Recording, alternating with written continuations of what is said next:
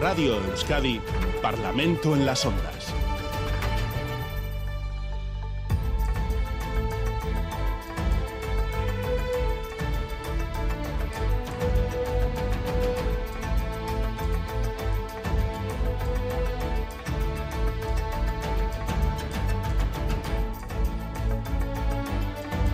Las nueve y seis minutos de la mañana, tiempo para abrir nuestra tertulia parlamentaria semanal. Cinco parlamentarios este sábado en los estudios de Vitoria-Gasteiz. Saludamos a José Antonio Suso del Partido Nacionalista Vasco, Miquel Otero Euskal Herria Bildu, Alberto Alonso Partido Socialista y Carmelo Barrio del Partido Popular. Egunon, buenos días a todos. Egunon. Y en Donostia tenemos a David Soto del Carrequín Podemos. Sí, Egunon, David. Egunon, Egunon. ¿Cómo se encuentra? Pues bueno, hoy en peores facultades porque estoy, vamos, con una congestión. Sí, sí, nos, Han, nos han comentado que quizás su participación incluso podía peligrar, pero le agradecemos el esfuerzo que ha realizado para ir a nuestros estudios de Miramón y también al resto de parlamentarios, en este caso, eh, por hacernos un hueco también en el Parlamento de las Ondas, a pesar de ser eh, un sábado en medio de, de bastantes días eh, festivos. Vamos con los temas propuestos para la tertulia semanal eh, de hoy.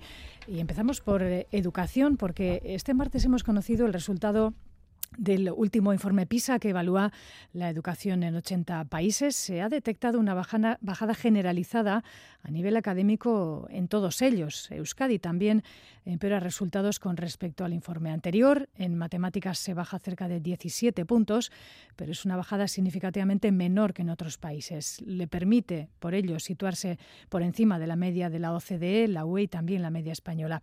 Es la novena comunidad autónoma en competencia de matemáticas, la duodécima en ciencias y la decimocuarta en lectura. Este es el ranking de las comunidades en el Estado. El consejero de Educación, Joaquín Bildarratz, justificaba, argumentaba esta bajada por eh, efecto de la pandemia, como también decía ocurrido en el resto de países. En el resultado general de PISA 2022 se produce una bajada general en la puntuación de todos los países. Solo se producen dos excepciones, que son Japón y Corea. El resultado en Euskadi, con 482 puntos, Euskadi está por encima de la media de los países de la OCDE, la Unión Europea y la media de España. Vamos con esa valoración, primera valoración de los datos que hemos eh, conocido. Partido Nacionalista Vasco, José Antonio Suso, hemos aguantado quizá mejor que algunos otros países, pero no podemos eh, relajarnos. Son unos datos condicionados por la pandemia, pero que, tienen dar que nos dan que pensar ciertamente. Sí, estoy totalmente de acuerdo con lo que usted dice. Efectivamente, no son los mejores datos. Eh, venimos, vamos a de, mejores datos en 2018, por tanto hay una bajada eh, en, los mismos y en ese sentido, por tanto, hay que tomar nota. Esto es un índice más dentro de los que se mide la educación. Son para niños de entre 15 y 16 años o para adolescentes, mejor dicho, entre 15 y 16 años, en pruebas específicas, pero eh, hay otros más datos que hay que tener en cuenta a la hora de, conocer cuál es nuestra situación como, como digamos, sistema educativo. Eh, en todo caso, efectivamente, eh, nos encontramos ante una situación extraordinaria con la pandemia, sobre todo en algunas materias que además no, en la que hemos bajado bastantes puntos con respecto al 18, pero hemos mantenido una posición importante como matemáticas, que ha sido un elemento clave en esta evaluación.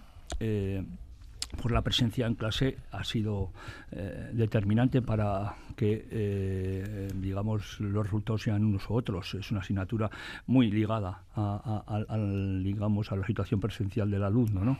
Eh, en todo caso, bueno, pues yo estoy convencido que el próximo informe que PISA va a suponer una mejora de estos datos de forma significativa. Entonces, los mismos que van a publicar hoy, que los datos son muy malos, que vamos hacia atrás, que la educación es un desastre, que de educación pues no, no, no, no tiene en cuenta las necesidades que tienen eh, los vascos y vascas, los alumnos y alumnas vascos y vascas, pues van a decir que vamos, eh, cuando se comparen, que venimos en una situación de pandemia, la anterior, y por tanto no son comparables. Efectivamente, estos datos no son comparables a los de 2018, que fueron mejores que los 2012, pero como digo, eh, nos hubiera gustado, me hubiera gustado tener unos mejores datos y por tanto esto eh, hay que hacer una reflexión para que eh, vayamos mejorando también en este índice como en otros índices en materia educativa.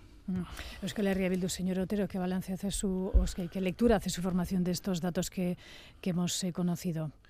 Bueno, es verdad que eh, estos datos negativos han venido mediados por la pandemia, la mayoría de los países han bajado y bueno, pues se han notado los efectos devastadores, digamos, en términos de, calidad educativa eh, por todo el mundo, ¿no? De todos modos, la tentación que se está teniendo de achacarlo todo a la pandemia, yo creo que no explica del todo la, realidad, ¿no? Porque eh, estábamos hablando de lo que se ha bajado, lo que no se ha bajado y hemos visto, por ejemplo, que en Nafarroa la bajada ha sido bastante menor y bueno, en materias en las que el Estado se han bajado 8 puntos, aquí, como has dicho al principio, pues en matemáticas se han bajado hasta, hasta 17 puntos, ¿no? Entonces, eh, bueno, eh, yo creo que hay que hacer una lectura un poco más compleja y esta tendencia a, hacer poca autocrítica que tiene el gobierno, pues eh, estamos viendo que otra vez la está aplicando, ¿no? Normalmente se suelen decir, no, no, pero es que hay que poner datos encima de la mesa para que después se pueda hacer autocrítica. Bueno, pues aquí están los datos y los datos comparativos con nuestro entorno, pues también están hablando de bajadas mayores, ¿no? Y en realidad no es una sorpresa, ¿no? Porque llevamos, pues, eh, cada evaluación prácticamente del, del, PISA se está bajando y, sin embargo, como aquí se está intentando mantener el relato que se hacen las cosas bien, pues entonces eso no ayuda nada a que se tomen medidas, ¿no? Hay otra cuestión también que es importante que se está viendo en los, eh, en los informes, un desequilibrio, ¿no? Entre eh, los, el alumnado que está en condiciones más favorables y el alumnado que está en condiciones menos favorables y se está notando que estamos eh, llegando, digamos, a una educación a dos velocidades, un sistema desigual, un sistema eh, segregador, ¿no? Yo creo que con todo esto encima de la mesa eh, no son solo los alumnos y las alumnas las que suspenden o las que bajan la nota, sino que también el departamento suspende, ¿no? El departamento suspende y el departamento creo que le toca escuchar y trabajar más con la comunidad educativa y escuchar y trabajar más con los firmantes del acuerdo en vez de hacer un relato de, bueno, aquí no hay, lo malo no tiene nada que ver con vosotros, con nosotros y echar balones fuera, ¿no? Y en este sentido, pues también eh, quiero aprovechar estos datos y esta situación para, bueno, recordar una vez más que las confianzas en, educación, pues eh, después de haber tenido unos pactos eh, amplios, unos acuerdos amplios, pues al final va a haber una ley de educación que se va a aprobar a dos y efectivamente pues esto no es no es ningún ningún buen síntoma porque las soluciones que hay que poner encima de la mesa que son estructurales ante esta situación un poco de degeneración o de decadencia generalizada pues debiera de ser colaborativa y no parece que estamos a las puertas de, este trabajo. Luego, si les parece, abordamos una ronda en torno a la, bueno, la ley de educación y la calidad de nuestra educación. En este caso, sí se ha abordado también, eh, por lo menos en el debate político de cara eh, al público eh, en torno a la ley de educación, la calidad también de la ley, de perdón, de la educación en nuestro sistema público. El Partido Socialista, Alberto Alonso, decía, la ministra de Educación, Pilar Alegría, que refleja, pisa los efectos de pandemia que está en este caso España, en medias internacionales. Eh, hay que conformarse con ello, tenemos que mejorar. Bien, yo empezaría por compartir la reflexión que publicó hace poco mi, buen amigo Antonio Rivera en, la prensa, ¿no? Mal de muchos, consuelo de tontos. Y la, verdad es esto es categórico y aplastante, pero es así. Es verdad eh, que los datos eh, son malos. Los datos son malos a nivel global.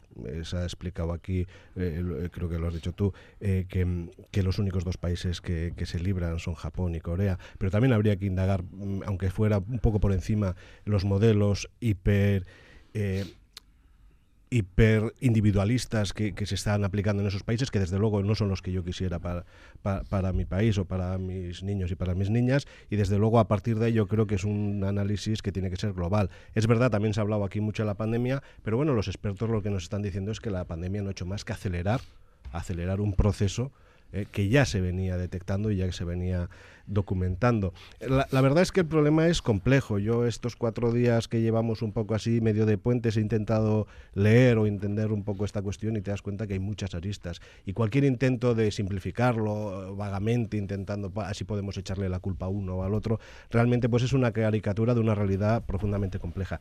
Si es verdad, lo ha dicho también Miquel Otero de H. Bildu, eh, eh, que, lo que se señala o donde pone el foco es en la segregación. ¿no? Está claro que una vez más parece que ese ascensor de, eh, social, ese ascensor que garantiza que aquellos que pueden eh, nacer o pueden venir de entornos más vulnerables tengan una garantía de poder desarrollar un futuro mejor, ese ascensor parece que está parado o por lo menos está averiado y ahí hay que centrarlo. ¿no? Bueno, em, dices que posteriormente habrá una vuelta para poder hablar y valorar mejor esto en el contexto de, de la negociación de la ley de educación, así que esperar esa vuelta para intentar contextualizarlo dentro de lo que ha sido la negociación de, la ley de educación y de lo que esperamos los socialistas eh, de, esta futura ley. A ver si lo podemos hacer rápidamente. David Soto, su valoración de PISA.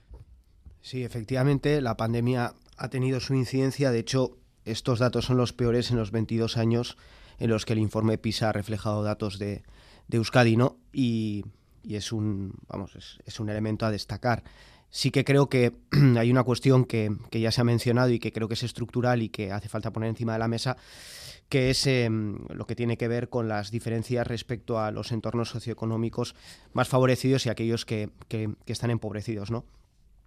Solo llega o alcanza eh, un 8,8% de los alumnos que parten de una situación empobrecida a tener buenos resultados eh, según el informe eh, PISA. Eh, la posibilidad de que un alumno inmerso en una situación desfavorecida no consiga un nivel suficiente es ahora casi un 25% más alto en relación con el anterior informe PISA y todo esto sin contar con los abandonos que se producen en el, en el camino y por tanto eh, yo creo que hay un elemento que es crucial y que es em, la, segregación efectivamente y aquí bueno en la segunda ronda tendremos ocasión de hablar de ello pero la realidad es que la ley de educación que se, que se aprueba y bueno y los incumplimientos también de la anterior ¿eh? de la ley eh, Buesa lo que han permitido es precisamente que a lo largo de estas eh, décadas se haya profundizado en este nivel de segregación. Y por cierto, el elemento que ahora en esta nueva ley permite que esto se perpetúe en el tiempo es el concepto del servicio público de educación y ninguna formación política que ha hablado antes que yo presentó una enmienda parcial para eliminar este elemento eh, de la tramitación de esta ley y es lo que va a perpetuar eh, la segregación y en este caso el modelo dual que existe en este país. Señor Barrio, Partido Popular, eh, afirmaba usted tras conocer estos resultados que Euskadi tiene la educación, decía, más cara y de las peores de Europa. Pues es que es cierto, es donde más gastamos en educación y sin embargo los resultados van para atrás. Es decir, eh, Euskadi empeora. Y eso es lo que el gobierno tiene que hacer una profunda reflexión. Es muy preocupante que la educación vasca haya alcanzado un nivel tan bajo. Eh, nuestra educación ha recibido un tremendo suspenso. Es que estamos muy lejos de, Castilla y León, de, Cantabria, de, Madrid, de, Asturias. Es decir, es que estamos a un paso de, Burgos o un, paso que estamos de Cantabria y es que los niveles son muy superiores a los del País Vasco. Y, la, y la socio y, la sociología pues es parecida. Es decir la convivencia eh, eh, yo creo que social es, es, similar y no puede ser. Entonces entonces aquí eh, se habla de la pandemia. La pandemia ha afectado a todos y desde luego Euskadi lo que tiene y lo que ha demostrado y yo leía también estos días a expertos en, que hablaban de esta cuestión, son problemas estructurales que no se han sabido arreglar como un modelo que parece que está fracasado, que han gestionado un, mal proyecto, ¿no? Y eso es y muy caro. Eh, ese es el elemento fundamental. Ha, fallado el modelo educativo, el modelo pedagógico, y está bien claro, porque por eso son los resultados malos. Ha faltado, entre otras cosas, en este país, además, especialmente, la libertad, la libertad de padres y madres de elección, elección de modelo lingüístico en libertad, con, con esa posibilidad de que las personas que tienen el castellano en lengua materna se eduquen en, castellano, con libertad, con, oferta educativa en, centros públicos y concertados suficiente, ¿no? además hemos visto que Cataluña también hay malos resultados. Pues habrá que hacer, habrá que analizar la cuestión lingüística eh, como uno de los factores clave en el, retroceso tan rotundo, ¿no? El Ararteco también en el último informe ha hablado de eso en relación con la inversión en el modelo de, de, gente que desconoce absolutamente el, euskera, ¿no? y, ese, y en ese sentido yo creo que hay que dar, hay que, hay que ser valientes y hay que entender que tenemos que favorecer la libertad, la libertad de elección sobre todo. Es decir, en 2018 PISA ya advirtió, ¿no? Y, está bien claro que el gobierno PNV-PSOE, liderado por Cuyo, pues no ha hecho los deberes en relación con la educación, no ha hecho los deberes y no ha hecho, como no ha hecho los deberes en, en relación con la educación, pues ha suspendido clamorosamente. Bueno, convendrán ustedes conmigo en que los resultados académicos de ello no solo depende eh, lo que los chavales y chavalas o niños y niñas hacen en clase, también está la educación de las familias, los entornos en los que viven o incluso pues, pues nuestros modos de vida hoy en día, ¿no? También en la calle y demás. Pero bueno, en cuanto a lo que em, em, bueno eh, tiene relación a, la actividad legislativa en este caso, esta nueva ley de educación eh, cuya votación se espera para un par de semanas va a ayudar a mejorar estos datos. vamos a hacer una ronda rápida. Señor Suso, Partido Nacionalista Vasco. Bueno, yo creo que está ayudando ya. Eh, también el día la presentación del informe PISA, la viceconsejera la Pedrosa trasladaba precisamente el, el, asunto que se ha puesto encima de la mesa por varios de las personas que han intervenido, que es la segregación. Eh, hay un plan eh, que, que, a tener una duración de cinco años, porque parece que desde el punto de vista de los expertos es lo que tiene que ver un plan de este tipo, y ya se ha puesto en marcha, se ha puesto un decreto en marcha en el anterior, este último año, que también ha sido mm, contestado, lógicamente, eh, por las personas que no estaban de acuerdo con, con, el mismo. Por tanto, es un tema que ya se está trabajando y que viene de alguna manera dentro de esa modificación eh, legislativa eh, y de forma indirecta eh, que, se, y ese pacto que, se obtuvo de más del 90% de los partidos políticos, de los parlamentarios que, pertenecemos al Parlamento Vasco. Yo creo que la ley bueno, va a tener un respaldo mayoritario, lógicamente, del Parlamento Vasco, del Partido Socialista y el Partido Nacionalista Vasco, y yo no puedo em, estar contento porque en el eh, que los otros dos partidos no estén. Hace mucho que, que ya eh, el Carrefour Podemos y Izquierda Unida trasladó que, que, no estaba de acuerdo con, con la propuesta, pero eh, la última salida de H. Bildu yo no la entiendo. Yo entiendo que no se puede estar de acuerdo con ciento, se puede estar de acuerdo con 102 artículos de la ley, creo que son los que tiene, no, no sé exactamente si es así, pero creo que es así, que es muy cercano a esa cantidad, y no estar de acuerdo en el preámbulo sabiendo que lo importante y lo que legisla son los artículos y el preámbulo pues no legisla, ¿no? En ese sentido, pues eh, para yo y para mí, para mi partido, pues que eh, H. Bildo se haya salido del acuerdo que firmó en su momento y en el que además se ha intentado por todos los, eh, aceptando enmiendas eh, durante el periodo, digamos, de, aprobación de la ley hacia su partido, pues se haya quedado fuera. No se entiende más allá de que dentro de unos meses va a haber elecciones autonómicas, aunque el señor Otero me diga lo contrario. señor Otero, ¿va a ayudar la ley a, a hincar el diente a estos problemas a los que apunta PISA en cuanto a resultados académicos? Bueno, ya veremos que echa a andar la ley y después a ver cómo se, cómo se desarrolla. Eh, en cualquier caso, hay que partir de la base que bueno, esta situación, estos malos resultados y esta tendencia a la baja que se está viendo eh, no tiene una solución rápida y fácil. Mm. Eh, esto es largo, es complejo. Habría que partir, que no se parte de una mínima autocrítica sobre lo que se está haciendo, porque desde luego no se está consiguiendo hacerlo de una manera colaborativa con toda la comunidad educativa. ¿no? entendemos que aquí hace falta un proceso proceso minucioso eh, que tiene que ir pueblo a pueblo, consejo escolar a consejo escolar, y Euskal Herria Bildu a partir de ahora estará a esto, ¿no? hacer propuestas eh, alrededor de los consejos eh, escolares que se vayan que se vayan formando y vayan vayan desarrollando esta ley, ¿no? En cualquier caso, decía Suso que Euskal Herria Bildu se ha salido, bueno, yo eh, esto creo que hay que matizarlo bastante claramente, porque Euskal Herria Bildu más que se ha salido, eh, se ha trabajado con un, con un esquema excluyente para que Euskal Herria Bildu se, salga. Pero, es que es, es que es, tan, es, tan, evidente que se ha centrado, que se ha centrado, y además el Partido Socialista eh, ahora lo defenderá él como, como quiera o pueda, pero desde luego se ha jactado que, de que han echado a Euskal Herria Bildu, y estas son palabras eh, textuales de Neco Andueza, eh, habiendo centrado todo el debate en la manutención eh, de, los, de los modelos lingüísticos, cuando todos sabemos que los modelos lingüísticos están ya completamente superados y no responden a, la realidad sociolingüística de, nuestros, de nuestro pueblo. Entonces, bueno, si se, si se intenta hacer la ley de una manera excluyente, pues al final excluyes a la gente y desde luego te quedas solo y aunque vayas aunque vayas a sacar la ley por mayoría absoluta que, la tenéis, desde luego está muy lejos de las expectativas de, acuerdo y de consenso que se habían generado desde el principio y que se han venido desarrollando durante años y que a última hora, en este quiebro, pues eh, habéis, eh, habéis intentado que la gente se vaya fuera y os habéis jactado de ello. Desde luego el Partido Socialista lo ha dicho explícitamente. Alberto Alonso, PSE.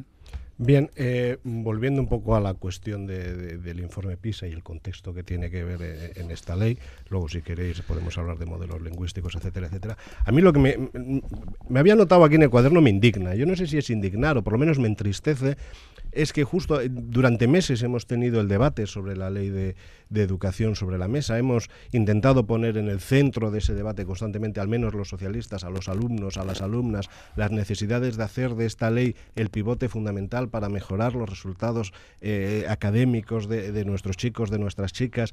Y sin embargo, sin embargo, por intereses eh, posiblemente de, dos nacionalismos profundamente polarizados como son el español y el vasco, eh, se ha arrastrado este debate constantemente a una cuestión muy puntual, muy puntual, que era el que tenía que ver con los modelos lingüísticos. Eh. Entonces, a partir de ahí, lo que sí a mí me da pena en toda esta cuestión, y volviendo al contexto de PISA, es que estando como estamos de acuerdo, porque también hay que eh, recordar que 75 enmiendas de las presentadas con H. Bildu, que muchas de ellas van encaminadas a intentar mejorar esta cuestión de, los rendimientos académicos, de poner al alumno y a la alumna encima de la mesa y que por eso han sido asumidas por el Partido Socialista de Euskadi y por el Partido Nacionalista Vasco, eh, esas, todas esas medidas que están ahí, que han sido integradas y en las que estamos profundamente de acuerdo, posiblemente una gran mayoría de este Parlamento, al final queden deslavazadas por una cuestión puntual, que es muy importante, pero que nada tiene que ver con los resultados académicos ahora mismo, por mucho que diga Carmelo Barrio, que luego nos tendrá que explicar qué tiene que ver el euskera con los resultados en Liechtenstein o en Francia o en Alemania. Pero bueno, volviendo a la cuestión, es verdad que estando como estamos de acuerdo en lo nuclear, al final el debate se ha quedado deslavazado, enfocado en cuestiones muy puntuales y al final saldrá una ley que es una ley que incluye incluso cuestiones muy importantes aportadas por H. Bildu y que las vamos a asumir como propias y es una ley que tiene una gran herramienta, que es una gran herramienta para poder eh, combatir contra esto. Por eso a mí lo que me da pena es simplemente que el debate, en vez de centrarse en estas cuestiones que como se ha visto ahora con el informe PISA eran las realmente importantes, pues hemos vuelto a acabar hablando del raca raca de Pero si sois vosotros que habéis puesto la línea roja en los modelos lingüísticos. ¿Cómo puedes decir que, te da pena que se haya centrado si lo habéis centrado vosotros? Sin más, ¿eh? lo dejo como reflexión. Eh, David Soto, el ¿quién podemos ir? Sí, efectivamente, los elementos esenciales para nosotros estaban en, por ejemplo, de hacer del proyecto de ley el, el pilar eh, del fortalecimiento de la educación pública, porque en el pacto educativo esto se reflejaba así, además con medidas concretas. El aumento de la de la educación pública, el perímetro de la educación pública en Euskadi, porque en estos momentos hay pueblos donde no existe un colegio público al que se puedan matricular alumnos. Eh, estamos en, Euskadi, en, el territorio de Europa con mayor grado de privatización de la educación. 800.000 euros del presupuesto de educación del gobierno vasco se destinan a la concertación. Y este proyecto de ley lo que hace es perpetuar y cronificar eso.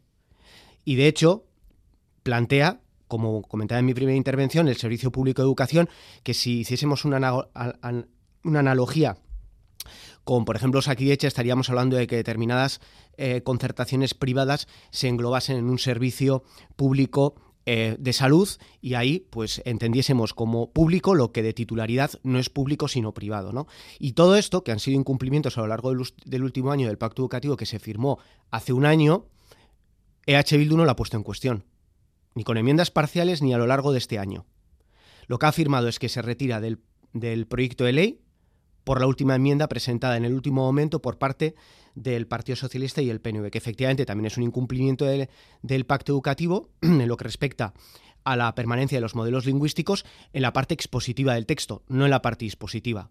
Es decir, que hasta ese momento toda la parte dispositiva del texto de proyecto de ley que perpetúa la cronificación de la privatización de la educación pública en Euskadi y, por tanto, la segregación, algo que denuncia la comunidad educativa, a la que también hay que escuchar en este sentido, no se ha dicho absolutamente nada a lo largo de este año. Nada. Entonces, a nosotros también nos sorprende bastante, porque sí que nos parece también un cierto juego artificial eh, o bastante cínico por parte de determinadas fuerzas políticas que yo creo que una vez han garantizado lo que les interesaba en el proyecto de ley, que era el servicio público de educación para mantener pues determinadas concertaciones, después se han zafado en el último momento aprovechando el movimiento del Partido Socialista con el PNV. Señor Barrio, cierre usted esta ronda, por favor. Pues eh, nosotros pensamos que la ley que está en marcha, el proyecto de ley, va a agravar precisamente los problemas que ya denota el informe PISA, ¿no? y los problemas de nuestro modelo educativo, de nuestros modelos pedagógicos, de nuestros modelos lingüísticos. ¿no? Yo creo que va a agravar absolutamente los problemas, en definitiva, de la calidad de la educación y de los resultados de la educación. Está bien claro que ¿Cuál es la obsesión de este proyecto de ley? El, el articular un eje vertebrador. Un eje vertebrador que es el euskera. No dos ejes vertebradores, que son el, euskera y el castellano, que la mayoría de los alumnos y alumnas vascas son, tienen como lengua materna en castellano. No, no, no un eje vertebrador. Eh, sectorial o, unilateral. No puede ser, y eso no puede ser la educación. Eso ya va a ser un factor, un factor eh, de ineficacia y de retroceso, como lo está siendo. Y además, si alguno de esta mesa ¿Me puede explicar lo que va a pasar con los modelos lingüísticos? Porque el PNV dice una cosa, el Partido Socialista dice otra, eh, Bildu se cabrea, el Podemos se sale de, las bases. Menos mal que estás tú, Carmelo. Pues menos mal que estoy yo para identificar los problemas, porque nadie ha sabido identificar qué, qué va a pasar con los, con, los, con los modelos lingüísticos. Eso sí, vamos a diferir la ley a una serie de reglamentos, a una serie de decretos que unilateralmente hará el gobierno de turno, el consejero o la consejera de turno. Eso no son certezas ni seguridades, eso son incertidumbres, son dudas. Y eso es lo que pasa verdaderamente con esta ley. Esta ley que desde luego va a suponer un retroceso. Además, es una ley que marca espacios de politización, o sea, lo que menos conviene a, un proyecto de ley. Marca dos espacios de politización muy importantes. Primero, crea unos consejos municipales educativos que van a ser un elemento de politización, sobre todo en determinados ayuntamientos, en determinados municipios más bien pequeños, donde los alcaldes y los concejales van a entrar a saco en, la, educación, en el control, en la supervisión de la educación. Y eso no puede ser, eso no puede ser. La educación tendrá que estar controlada por el Departamento de Educación, no por consejos municipales eh, eh, donde Bildu o donde el PNV esté gobernando. No, eso no puede ser. Y además, se crea un instituto, un instituto para el aprendizaje del euskera que desconfía de los profesores. Un, un, instituto para controlar e inspeccionar la actitud, con C, actitud del profesorado. Ya sabemos dónde, en aulas, en, en patios, en claustros. ¿no? Yo creo que eh, es un paso atrás. Esta ley de, este proyecto de ley de educación es una huida hacia adelante, está fundamentada sobre unas bases incorrectas y erróneas que decían todos iban a ser históricas, iba a ser un acuerdo de país. Pues no, estamos en un paso atrás clamoroso. Bueno, volveremos a hablar en torno a la ley de educación, la ley, la educación y la calidad de la educación, seguramente también. Eh, teníamos sobre la mesa los datos eh, en torno a los resultados académicos de algunos de nuestros estudiantes en relación al informe PISA. Cambiamos de asunto. Eh, hablamos ahora de algunos acuerdos que se han tejido ciertamente en estos días casi festivos, de puente, también de fin de año, pues no ha impedido que los grupos parlamentarios hayan llegado a acuerdos, los grupos políticos. En este caso, Euskal Herria Bildu acordaba con PNV y PS aprobar este mismo mes la ley reguladora de subvenciones, en la que se recoge que empresas que deslocalicen su producción van a eh, tener que devolver ayudas públicas que hubieran recibido en los últimos ocho años en este caso. Y por otro lado, el Carrequín Podemos IU también alcanzaba un acuerdo con los partidos en el gobierno para apoyar, en este caso en los tres territorios vascos, el conocido como impuesto a las eh, grandes fortunas. El impuesto no va a ser igual al, al estatal, que es donde está ya en vigor. Allí los tipos son algo más altos y cantidades menores, pero va a permitir según Pilar Garrido, eh, del Carrequín, que haya más eh, contribuyentes para eh, recaudar más. PNV, Partido Nacionalista Vasco, José Antonio Suso, en ambos acuerdos, lógicamente, ha estado su partido. ¿Qué destacan de ambos? Bueno, yo creo que eh, sin duda en el acuerdo de grandes fortunas eh, hay que saber, o, yo creo que hay que tener en cuenta por qué, se, hizo y por qué se legisló. Y yo creo que la razón en ese sentido lo han demostrado los datos eh, de, la propia recaudación. el impuesto de grandes fortunas se tramitó para que en aquellas comunidades autónomas donde no había impuesto de patrimonio, pues los patrimonios más altos tuvieran un impuesto que eh, de alguna manera evitara una diferencia de, tratamiento fiscal entre unos y otros. Pero en Euskadi, como es bien conocido, tenemos un impuesto de patrimonio, un impuesto de patrimonio ah, que viene, eh, digamos, eh, aplicándose a lo largo de muchos años y que supone un importante ingreso económico y, por tanto, eh, en ese sentido, el, el, impuesto de grandes fortunas viene a complementar el impuesto de patrimonio. A diferencia, como digo, en de otras comunidades, como el caso de Madrid o en el caso de la Comunidad de Andalucía, donde eh, habían eliminado el impuesto de patrimonio. De hecho, como decía, el 80%, si no he leído mal, de los ingresos han sido como consecuencia eh, de, lo que se ha recaudado en Madrid. ¿no? El acuerdo que se ha llegado con el Carrequín Podemos creo que pues, es bueno en el sentido de que todas las partes han, mm, digamos, cedido una parte para llegar a ese acuerdo. se va a aplicar ah, mm, con creo que a, bueno creo no a tramos más altos eh, con unos diferentes porcentajes que se han pactado y por tanto todo lo que se llegar a un acuerdo me parece que es positivo para para, para Euskadi, ¿eh? en contraposición con lo que hemos hablado hace unos minutos. Eh, señor Otero, ¿qué opinión les merece el acuerdo en este caso que en el que no están ustedes de, de las grandes fortunas?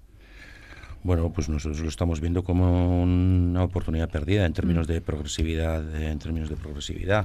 Claro, es verdad que en Guipúzcoa y, y Araba eh, baja el patrimonio que tiene que tener alguien para, para pagar, pero bueno, primero queda desarmonizada con, con Vizcaya y segundo rebaja el alcance del impacto de lo que se aprobó en el en el Congreso, eh, que en el Congreso se aprobó por Euskal Herria Bildu y otras fuerzas de izquierda, eh, pero no por el Partido Nacionalista Vasco. Y también Euskal Herria Bildu impulsó la concentración respetando el autogobierno y la capacidad fiscal. Nunca votamos nada en el Congreso que tenga que ver con temas fiscales este, a nivel estatal. Nosotros lo que propusimos, nosotros lo que propusimos es que se aprobara eh, eh, este impuesto en términos similares a Nafarroa, donde hubo un acuerdo entre PSN, Podemos, Carrera Bildu, etcétera, pero esto no ha sido posible porque Podemos ha decidido apoyar una rebaja fiscal. Eso es lo que hay, limitando el número de, personas eh, ricas que, que, lo va a pagar. Así que lo que vemos es que la izquierda de vocación estatal pues está aquí, más a la derecha, que lo que está su contraparte en, en Madrid y aquí al final si queréis nos vamos los demás y lo, que hace, lo que hace es apoyar a la apoyar a, la, a la, derecha local. Y el PS tampoco voy a decir mucho porque el domingo van hablando de, de, un modelo agotado pero luego el martes apuntalan ese modelo agotado y el apuntalan con quien lo apuntalan que es con el con el PNV nosotros entendemos que aquí hay una correlación de fuerzas para hacer otras políticas mucho más a la izquierda de lo que se está haciendo. Volvemos a hablar enseguida del acuerdo también contra las deslocalizaciones. eh, señor Alonso qué eh, opinión tiene usted se va se teme que, se hable quizá de, dumping fiscal eh, en relación al Estado o incluso de Vizcaya en relación al resto de territorios. Bien, mm, vale, eh, si va a haber luego una, una segunda vuelta para poder hablar también de, la otra medida. Yo sí quisiera poner en contexto general, eh, tanto las dos, los dos acuerdos como yo creo, y en esto deberíamos de estar de acuerdo toda la mesa, que esto lo que pone en valor es la política. Es decir, que más allá del rifirrefe que acabamos de tener con la ley de educación, etcétera, etcétera, es verdad que en el día a día, en la elaboración de diferentes normas, de diferentes acuerdos, con diferentes importancias, porque todas son importantes, pero bueno, tienen impactos diferentes, bueno, pues al final vamos viendo que todos los partidos, o buena parte de los partidos, con, sobre todo con una sensibilidad más progresista, más de izquierda, pues hoy somos capaces de llegar a acuerdos. Es verdad que, bueno, también está el PNV, que muy de izquierda no es, pero bueno, tenemos que encajarlo también y estamos jugando... A veces más que ustedes. Bueno, eso es lo que se creen. Bueno, sí, déjales, déjales, que nadie les despierte. Bueno, entonces eh, la importancia es mantener e-, ese equilibrio de constantes. Ahora, yendo a las grandes fortunas, bueno, aquí hay una serie de parámetros que yo creo que son necesarios tener en cuenta. Primero, Primero, hay que, hay que recordar que en Euskadi las diferentes eh, eh, diputaciones forales ya tributan por por el, impuesto de patrimonio. Luego, el de las grandes fortunas tenía una cuestión que era importante, que era el tener que encajarlo, encajarlo en eh, o compatibilizarlo con el de patrimonio, porque hay que recordar que no se puede tributar dos veces por una misma cuestión, puesto que eso sería ilegal. Entonces, ahí hay que encajarlo. Claro, muchas veces se nos olvida hablar del de patrimonio y así ponemos este de las grandes fortunas como si fuera una cosa aislada. Por otro lado, yo no quiero volver a recordar aquí, ya lo hice en una anterior tertulia, eh, ya en su día Guipúzcoa tuvo un impuesto de grandes fortunas acordado en tiempos del gobierno de H. Bildu de la Diputación, acordado, por cierto, con el Partido Socialista de Euskadi, y que tenía cuatro tramos que iban de 0,25 a 1%. Sin embargo, ahora nos parece que llegar a 3,5 es descafeinado. Bueno, yo creo que lo importante es que hemos sido capaces de adaptar eh, ese impuesto, que lo tenemos, como decíamos y defendíamos los, los socialistas, que no podía ser algo transitorio, que tenía que ser estructural y tenía que quedarse en Euskadi, y lo que hemos trabajado, y así lo hemos conseguido también con el Carrequín Podemos Izquierda Unida, es conseguir adaptarlo a, a nuestra realidad fiscal que, como todo el mundo sabe o debiera de saber, es totalmente diferente a lo que hay en el resto del Estado. Señor Soto, el Carrequín Podemos, ¿están satisfechos? Sí, vamos a ver. Rebaja fiscal sería básicamente no haber acordado, porque si no hubiésemos acordado, en el caso de Guipúzcoa y en el de Álava ni siquiera hubiese salido y en la medida en que no hubiese salido, pues esos grandes patrimonios no hubiesen pagado más que el impuesto al patrimonio.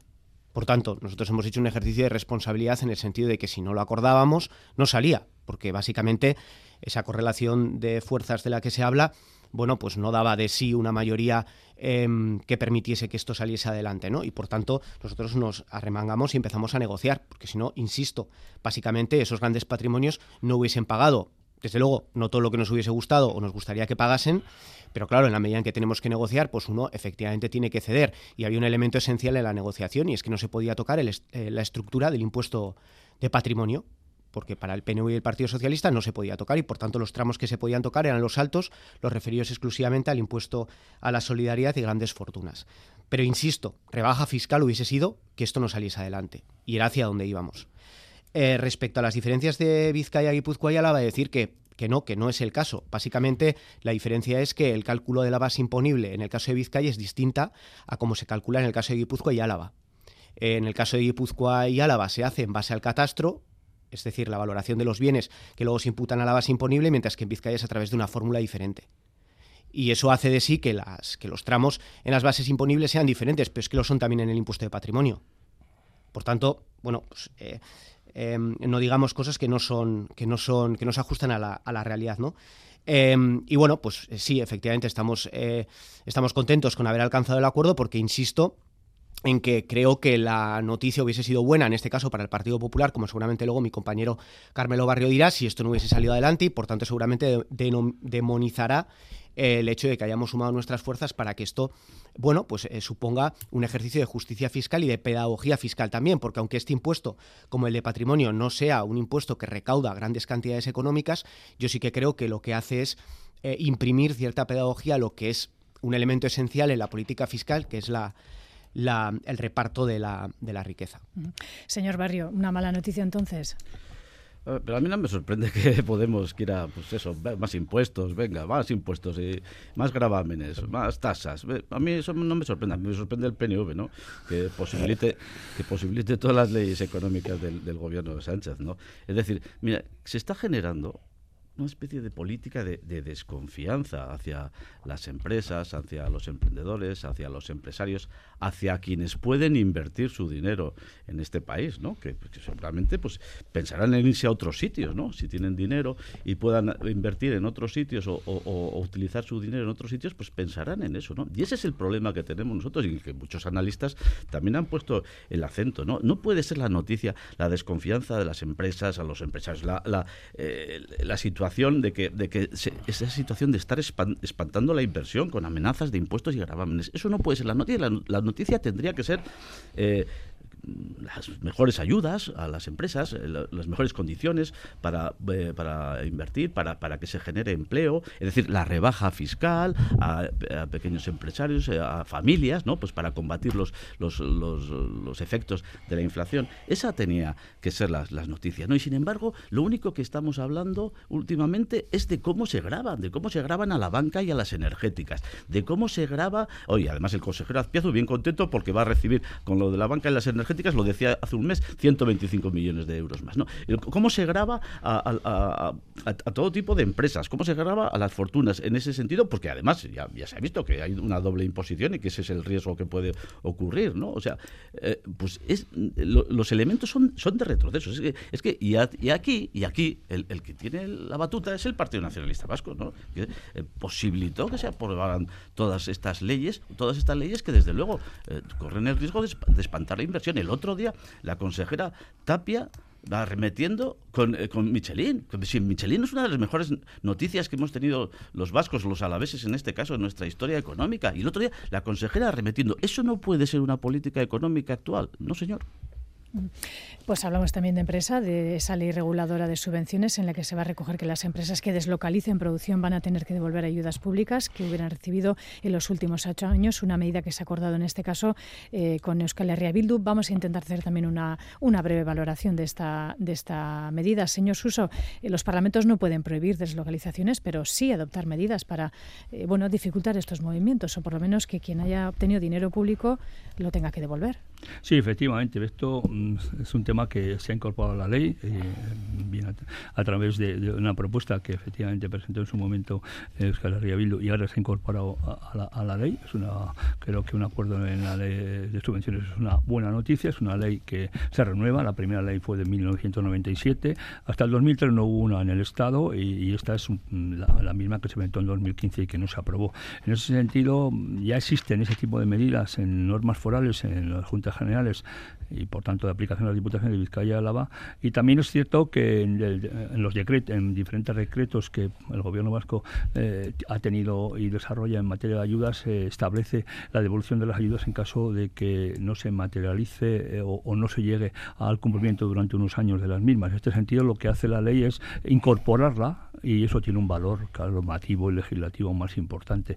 Y por tanto, bueno, creo que es algo que en este momento también crea eh, un alarma social y por tanto la política tiene que estar también para, para evitar que esa alarma social por lo menos se, se amplifique o, o, se, eh, o se multiplique. Mm, señor eh, Otero Escalera Bildu, ¿se protege el tejido industrial económico del país con medidas así?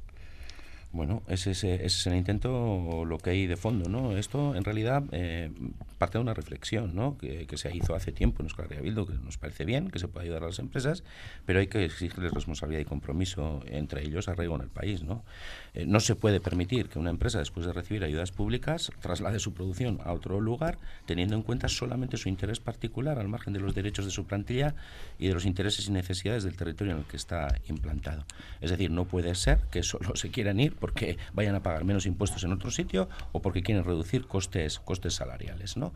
Esto es una propuesta que hicimos ya hace cuatro años, también quiero recordar que en ese caso el eh, Partido Nacionalista Vasco, el Partido Socialista, nos lo, nos lo echaron para atrás, pero sí que es verdad que en marzo de este año pues sí que se aprobó eh, incorporar esto y ahora ha entrado como capítulo propio en la ley reguladora de, régimen de subvenciones y yo creo que es una buena noticia pues que las eh, a partir de la aprobación de la ley pues las ayudas recibidas en los últimos ocho años se van a tener que devolver si esas empresas se, se deslocalizan, con lo cual el acuerdo lo damos por bueno, hay contenido y una vez más, yo creo que esto eh, nos recuerda que Euskal Herria Bildu, ¿no? más allá de lo que se ha dicho antes, que la educación, que las elecciones, que etcétera, etcétera, que no, está, no estamos mirando a la hora de hacer acuerdos en las leyes eh, eh, en las elecciones, sino en realidad si los contenidos se ajustan a, las, a lo que entendemos como las necesidades. Y en este caso, esta era una necesidad sentida desde hace años y que, bueno, ahora ha llegado a puerto. Señora Alonso, Partido Socialista de Euskadi. Bien, eh, si, me permitís, eh, aunque solamente sea como trabajador en excedencia de, de, Michelin, a la que se ha hecho referencia, sí que felicitar, eh, bueno, entre, entre otras cuestiones de mi currículum, felicitar por el acuerdo que se ha alcanzado entre empresa y la representación sindical, que yo creo que de alguna forma es un buen acuerdo que va a permitir que no sea traumática esta cuestión o este pequeño desierto que están teniendo que, atravesar eh, para cara al 2024. Yo creo que una vez más eh, los sindicatos más representativos, los sindicatos más responsables en esta empresa han sabido jugar con seriedad eh, y, conociendo y sabiendo lo que tenían entre manos. Bien, yo a mí en esta cuestión concreta sí que me gustaría poner el foco en lo que yo considero puede ser una especie de falacia que por mucho repetirla no nos vamos a acabar de creer. Y es que son las empresas solo las que generan dinero y las que generan riqueza. Vamos a ver, cuando un trabajador, cuando una trabajadora llega a una empresa, la sociedad, a través de la educación, a través de la sanidad, a través de todas las inversiones que ha venido realizando, eh, lleva gastado miles, miles y miles de euros en esos trabajadores, en esas trabajadoras que después van a ser, van a ser competitivos o van a trabajar en esas empresas y van a generar la riqueza. Pero es que hay una parte de esa riqueza, una parte de esa formación de los trabajadores y trabajadoras que pertenece o ha sido aportado por esta sociedad a través de los impuestos, insisto, sanidad, educación, etcétera, etcétera. Entonces, es normal que esas empresas también tengan que tener una, una responsabilidad para con la sociedad en la que están instaurados, para la sociedad en, donde están desarrollando su proyecto empresarial. Por eso, en, ese equilibrio constante de, responsabilidades o, ese equilibrio en cuanto a los beneficios, tanto sociales como económicos, es muy importante, es muy, es muy importante que de alguna forma eh, exista, eh, como digo, ese balance. ¿no? La administración pública tendrá también que aportar económicamente eh, para ayudar en estas cuestiones, en diferentes inversiones, en diferentes ayudas que sean necesarias, pero también las empresas tendrán que, si son o deciden marcharse de la sociedad o del entorno en el que se encuentran tendrán que devolver esas ayudas porque son parte de esta sociedad. Yo creo que era una cuestión eh, de justicia, eh, una cuestión de justicia. Es verdad que hemos tenido que esperar a encontrar el contexto legal, al contexto normativo en el que poder encajar esta, esta, esta norma, ¿no? Para de alguna forma dar una garantía jurídica a aquellas administraciones públicas que tengan que, exigir la devolución de este dinero. Esto no era una cuestión que se pudiera despachar de cualquier manera. Había que darle a las administraciones eh, públicas esa garantía legal. Pero insisto, está dentro de ese equilibrio de responsabilidades que tiene que haber entre empresa y sociedad. Eh, vale ya de esta falacia de que no, no son las empresas las que generan riqueza y si les ponemos algún tipo de traba se van a ir. Bueno, eh, que, tengamos en cuenta que, en esos beneficios de esas empresas, en esa riqueza, la sociedad ha aportado mucho y que también de alguna forma tendrá que recibir ese retorno. Señor Soto, el Carrequín Podemos Sí, a mí me parece muy interesante la reflexión que se estaba haciendo ahora porque yo creo que esta medida, que nosotros la valoramos positivamente, eh, el acuerdo digo, em, creo que en realidad está englobada en un, en un debate que, tiene una, trascendencia ¿no? Eh, muy relevante para nuestro país y es que a lo largo de los últimos tiempos pues la desregularización en lo que tiene que ver con la política industrial, no, no solo en Euskadi, eh, sino en general, pues ha, conducido básicamente a la pérdida de instrumentos de, financiación en la medida en que determinados eh, bancos o, incluso cajas de ahorros se fueron privatizando y, con, con, esas privatizaciones a su vez también se iban perdiendo importantes carteras industriales. En, Alemania, en determinados landers, existen bancos públicos con eh, carteras industriales de participación eh, pública en, empresas industriales estratégicas muy relevantes todavía a día de hoy. ¿no? Y eso la realidad es que lo hemos ido perdiendo y no es tanto un ejercicio, digamos, que luego seguramente el señor Carmelo Barrio caricaturizará de, bueno, de intervencionismo, sino que es básicamente que desde lo público se intente liderar y dirigir o orientar em, lo que es el tejido productivo del país hacia nichos que se consideren por parte del interés general estratégicos, ¿no? Y los fondos europeos no dejan de ser básicamente eso. La tendencia en este caso, en los últimos tiempos también ha sido, veremos si eso aguanta, pero en los últimos tiempos, desde luego, y con motivo de la pandemia y también luego de la crisis de precios, ha ido en la dirección de generar esos instrumentos de participación y de, y de, y de financiación de sectores estratégicos. Entonces creemos que englobado en esto, bueno, pues esta medida también es, también es relevante, ¿no? Porque está, está unido a ello, ¿no? Es decir, si se le, si se le aporta eh, capital público a una empresa en concreto, bueno, pues obviamente se tienen que exigir determinadas, determinadas cosas eh, para que, bueno, pues para que Em, la empresa no haga con esos recursos lo que quiere y luego se vaya. ¿no? Y esto a su vez está, y con esto termino hilado, con otro proyecto de ley que está en estos momentos encima de la mesa, ¿no? que es el, Instituto Vasco de Finanzas, que a su vez el gobierno vasco pretende convertir en ese instrumento que decía yo, eh, de financiación, de reordenación y racionalización de los recursos públicos que ahora mismo van destinados a, a, empresas de, todo tipo. ¿no? Entonces, en este sentido, creemos que lo que sea orientar eh, la política eh, pública hacia eh, el liderazgo, digamos, de lo público en el tejido productivo, pues nos parece que es una buena noticia. Señor Barrio. Sí, me decía que eh, David me decía que caricaturizaba. Yo no, no, no, caricaturizo porque a mí me parece muy serio, ¿no? Y es que lo malo es que todo esto se hace en un contexto de desconfianza ante los empresarios y las empresas. Se hace en un contexto de desconfianza, ¿no? Yo creo que ese, es el elemento fundamental. y, vamos, el rato que estamos hablando de la subida de los impuestos, la subida de los gravámenes, el, el, foco, desde luego, en, en cómo recaudar más a, eh, quienes han, padecido una crisis económica, con más con la inflación, con, el precio de los suministros. Es decir, yo creo que estamos eh, viendo las cosas al revés, al revés. Y el afán recaudatorio es decir, es generar, lo, es lo mejor, lo mejor es, generar las mejores condiciones y dar certidumbres y confianza a los empresarios, al inversor, para que esté aquí, porque eso va a dar, va a ser garantía, va a ser garantía, desde luego, de, producción fiscal y va a ser garantía de aseguramiento de las políticas públicas. Claro que sí, las políticas públicas tienen que estar ahí, pero ¿para qué? Pues para enmarcar el esfuerzo que también hacen las políticas privadas, el, esfuerzo que hacen los empresarios y los y no y no grabarlas y no hablar de impuestos día tras día. Ese es el elemento fundamental, ¿no? Es que claro que sí que las ayudas eh, y eso es lo normal lo que hacen los países y los gobiernos, que establecen ayudas a empresas y las regulan y establecen sus condiciones y las garantías, pero eso es normal. Pero lo malo de este debate es que lo enmarcamos en la desconfianza al inversor, en la desconfianza al empresario y a los empresarios y en las no ayudas a los empresarios, porque si a la vez les estamos poniendo unos deberes, a, la vez hay que ponerles también unas condiciones mejores, óptimas. Claro, el gobierno vasco tiene un miedo terrible a que ocurra un ferrovial aquí. Bueno, y todos los, supongo los, los gobiernos tendrán. Eh, pues no, vamos a pensar en lo contrario, vamos a pensar en que, en que las empresas que son como ferrovial puedan invertir más y puedan invertir mejor, y no al revés. Mm. Pues eh, nos quedan eh, poco menos de cinco minutos para final esta, finalizar esta tertulia. Teníamos otro tema propuesto, pero me parece que eh, si lo empezamos a abordar vamos a terminar a codazos. Y, no te fíes de nosotros. No, en el mejor de, en el mejor de los... Eh, de los eh, Yo te prometo que voy a estar poco tiempo. bueno, es que me parece que no, no merece la pena.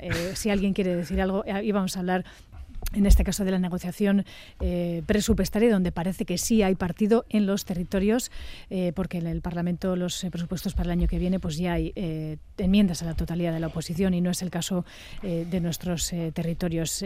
PNV, rápidamente, señor Suso, ¿puede haber un acuerdo en este caso en Araba? Decía que no es muy optimista con EH Bildu, Partido Popular, queda el Carrequín Podemos, ¿cómo lo ve? Vamos a hacer una ronda muy rápida. Dije el otro día que era optimista, que en mí eso es mucho. en cualquier caso, sí veo, veo posibilidades de llegar a un acuerdo. Estamos trabajando en ello y vamos a seguir trabajando los días que quedan para poder para que eso se produzca. Eh, hay un elemento importante en el caso de Diputación. Todavía el Ayuntamiento está mm. la cosa muy verde, por decirlo así, pero en el caso de Diputación solo un grupo, vos, ha presentado enmienda a la totalidad. Luego hay partido, luego hay posibilidad de llegar a acuerdo y vamos a trabajar para que haya. Euskal Herria Bildu, Miquel Otero. Sí, efectivamente. En, el caso de Guipúzcoa pedían mm, valentía a la Diputación, ¿no? Cuando sí, sí, anunciaban la no eh, presentación de totalidad. Eh, efectivamente, ¿no? Pero también dejábamos muy claro que a la vez que pedimos valentía que no vamos a aceptar medidas cosméticas, ¿no? Yo creo que el PNV y el PS todavía tienen un problemita en Guipúzcoa y en Álava, es que no han terminado de asumir que no tienen mayoría absoluta, ¿no? Y todavía están actuando como si la tuvieran, ¿no? Entonces eso que están, esos presupuestos que están presentando sin innovación, sin ambición, sin valentía y además con poca voluntad de, llegar a acuerdos, por lo menos es lo que estamos eh, eh, viendo hasta ahora. No, no, no hemos cerrado nada, pero desde luego tiene que haber aquí un giro de los acontecimientos. Eh, señor eh, Alonso, Partido Socialista de Euskadi, con las elecciones a la vuelta, parece que en el Parlamento no, para el año que viene presupuestos generales, pero en los territorios se puede acordar.